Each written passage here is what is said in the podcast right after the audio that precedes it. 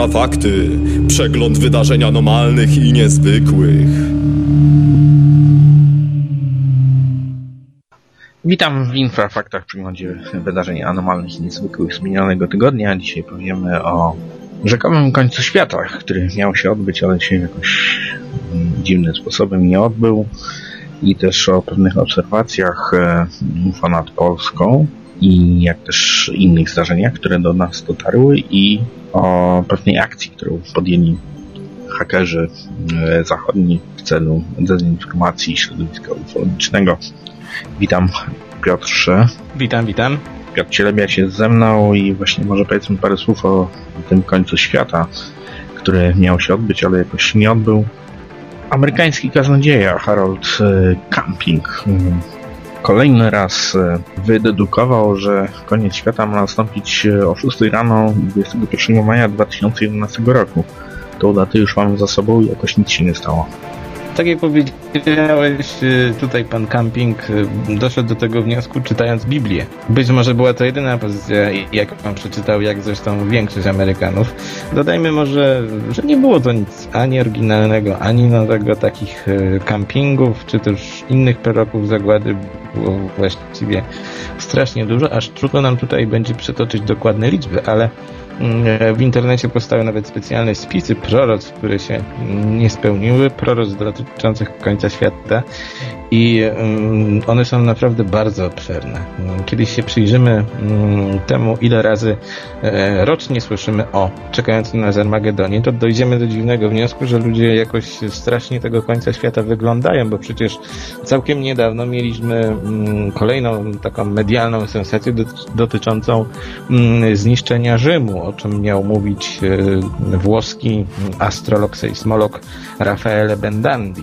Mm, ja myślę, że jest to taka zapowiedź tego, co nas czeka w 2012 roku. Myśmy wszyscy myśleli, że dawno o tym zapomniano, że nikt nie będzie robił już z tego wielkiej sensacji, a wydaje mi się, że w rzeczywistości, kiedy będzie grudzień 2012 mm, roku, czyli za jakieś półtora roku, no wybuchnie ogromna panika, media będą ją jeszcze mm, wzmagać.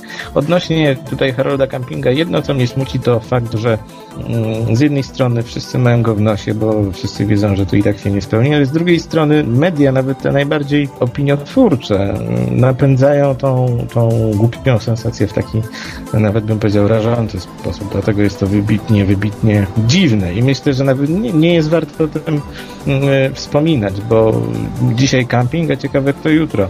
Myślę, że jeszcze nie raz będziemy wspominać o podobnych rzeczach e, w naszych infrafaktach.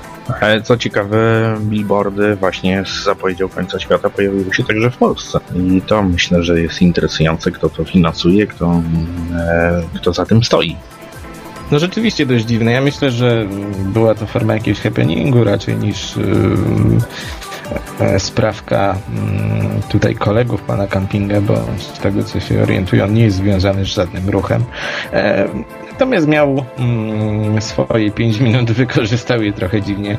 E, myślę, że mm, za kilka lat już nikt nie będzie pamiętał o Howardzie Campingu, natomiast wszyscy zwrócą uwagę na inne proroctwa, bo oprócz 2012 roku mamy także tutaj zapowiedzi odnośnie końca świata w roku 2036, kiedy to do Ziemi będzie się zbliżać wielka planetoida. Także myślę, że taka, to taka cała skomplikowana saga armagedonowa e, i jeżeli ktoś, e, myślę, zająłby się tym na poważnie w kwestiach socjologicznych czy psychologicznych, to mógłby dojść do bardzo ciekawych wniosków. Mój wniosek jest na przykład taki, że ludzkość poprzez wyczekiwanie tego końca świata wyraża taką wątpliwość y, y, co do kierunku, w którym zmierza nasza cywilizacja. Czyli tak jakby podświadomie mm, poprzez to zainteresowanie ludzie pokazują, że e, źle się dzieje na Ziemi i ta mm, katastrofa, ten Armagedon, ta apokalipsa jest czymś e, właściwie nieuniknionym e, i być może odbędzie się to z naszej winy. Tak, no ja myślę, że gorący okres nas czeka w roku 2012, kiedy będziemy mówić o zbliżającym się grudniu, ale zobaczymy, wszystko przed nami. A teraz może przenieśmy się do naszego kraju i do tego, co nam podsyłają czytelnicy, dlatego że otrzymaliśmy e, taki interesujący film, który po zgodzie autora tego filmu pozwoliliśmy sobie umieścić na naszym kanale na serwisie YouTube i także na naszym forum. Film, który e, bardzo przypomina e, takie słynne, pamiętasz Piotrze, meksykańskie filmy, na których pokazywały e, unoszące się w powietrzu konie, e, zebry.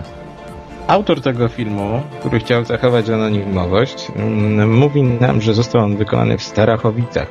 Przedstawia on dwa obiekty sfilmowane 4 maja bieżącego roku i są to dość ciekawe ujęcia.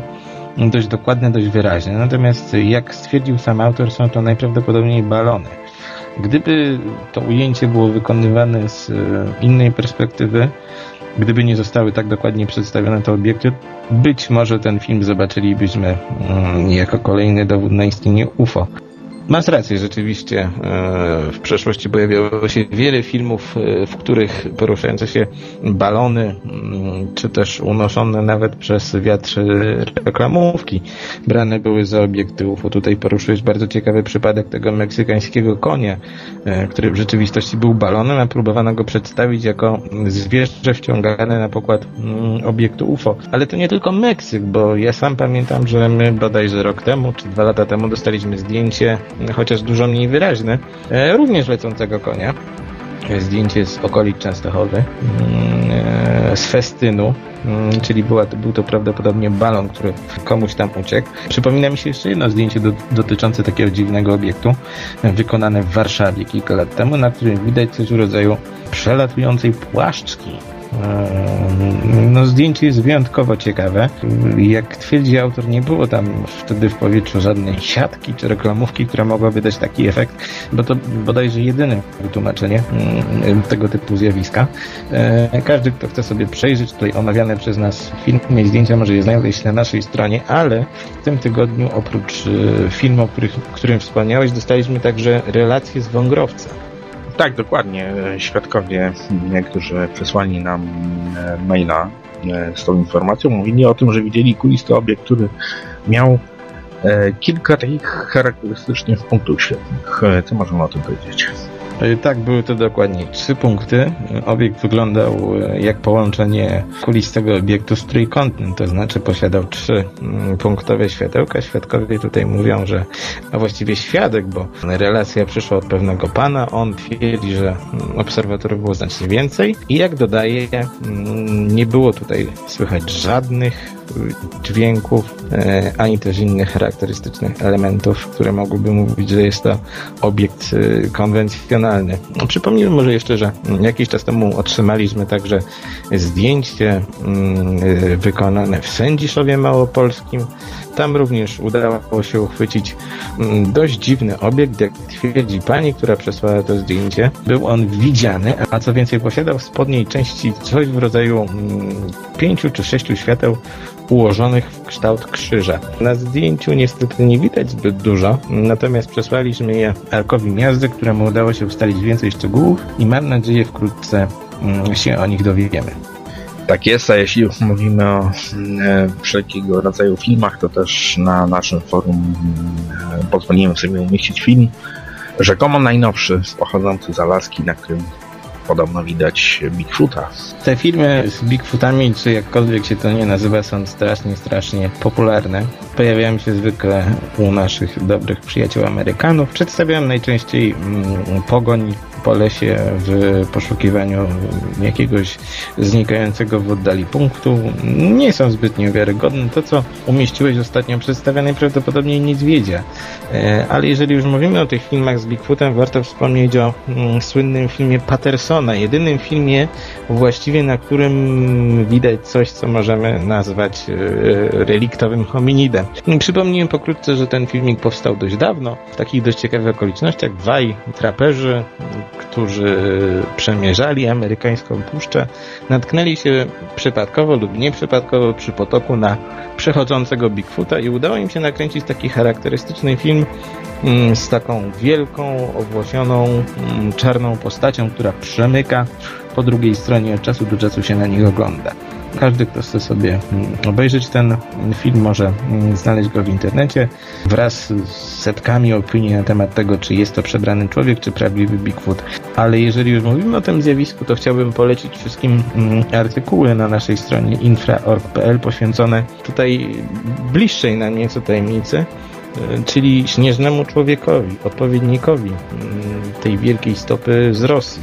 Y, Tamtejsze opowieści są dużo bardziej ciekawe i dużo bardziej konkretne od tych, które znamy z oceanu. Tak, dokładnie. My cały czas promujemy książkę pana Walentina Sapunowa właśnie o śnieżnym człowieku i też e, tam jest e, jeden z rozdziałów poświęcony właśnie temu filmowi Pattersona, o którym żeś e, mówił. Ten film jest dostępny u nas na, mm, na forum, także może każdy sobie obejrzeć i go ocenić. I tutaj jeden z naszych użytkowników e, forum Marek słusznie napisał, że dlaczego ten człowiek, ponieważ to było na bagnach, jakichś takich podmokłych terenach, nie wykonał później po przejściu, że tak powiem, tego postaci zdjęć, e, czy też filmu chociażby odcisku stóp.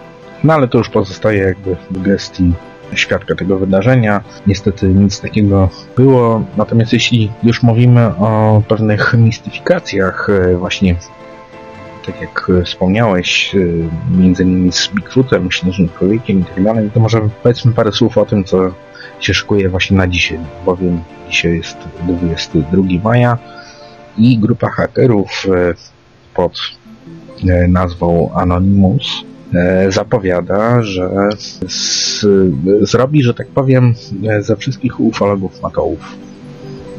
Wczoraj mieliśmy koniec świata, dzisiaj mamy mm, ogólną światową akcję podsyłania ufologom fałszywych relacji.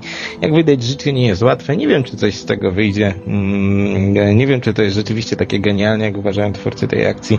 Dla mnie to w gruncie rzeczy takie akcje są dosyć głupawe, bo kto właściwie publikuje suche relacje, prawda, i bierze jako dowody. No, znamy, prawda, takie zachowania, natomiast relacje, które mm, nie są podparte mm, nie wiem, późniejszymi e, kontaktami ze świadkiem, czy też e, ustalaniem dalszych szczegółów nie są wiele warte. Także myślę, że tutaj panowie hakerzy nie za bardzo przewidzieli tą sprawę. I to chyba takie troszeczkę nawet infantylne, ale jeżeli mówimy już o hakerach i ufologii, warto wspomnieć tutaj y, słynną postać Garego McKinnona, który biedaczek próbował sobie mm, zhakować y, amerykańskie y, rządowe strony w poszukiwaniu informacji o UFO. Natknął się na coś, nie chcę dokładnie powiedzieć co to było. Twierdzi, że tego było dość niewiele, ale tak naprawdę konsekwencje tego czynu były dość dla niego opłakane, bo, bowiem do dzisiaj zmaga się on e, z groźbą ekstradycji do Stanów Zjednoczonych, a tamtejsi prokuratorzy twierdzą, że jeżeli dostaną go w swoje ręce, to go, cytuję, usmażą. Także życzymy panu McKinnonowi wszystkiego najlepszego, trzymamy za niego kciuki e, i myślę, że to wszystko na dziś. E, No tak, no jeszcze warto dodać tylko to, że pan McKinnon ściągał informacje za pośrednictwem modemu telefonicznego, dlatego był łatwy do namierzenia, a przy tym, tak jak e, pamiętam z jednej z e, relacji jego, ładowało mu się jakieś zdjęcie UFO, ale bardzo długo i tak do końca go nie, nie, nie doładował i w sumie nie wiedział, co to jest. No właśnie, i taka mała porada dla wszystkich hakerów, którzy się będą złamywać na rządowe strony.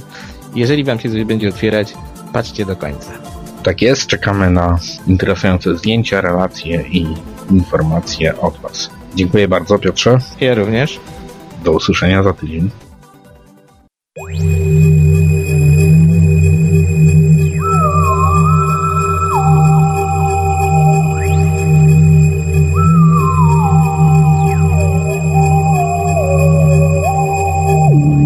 Infrafakty. Przegląd wydarzeń anomalnych i niezwykłych. Mm-hmm.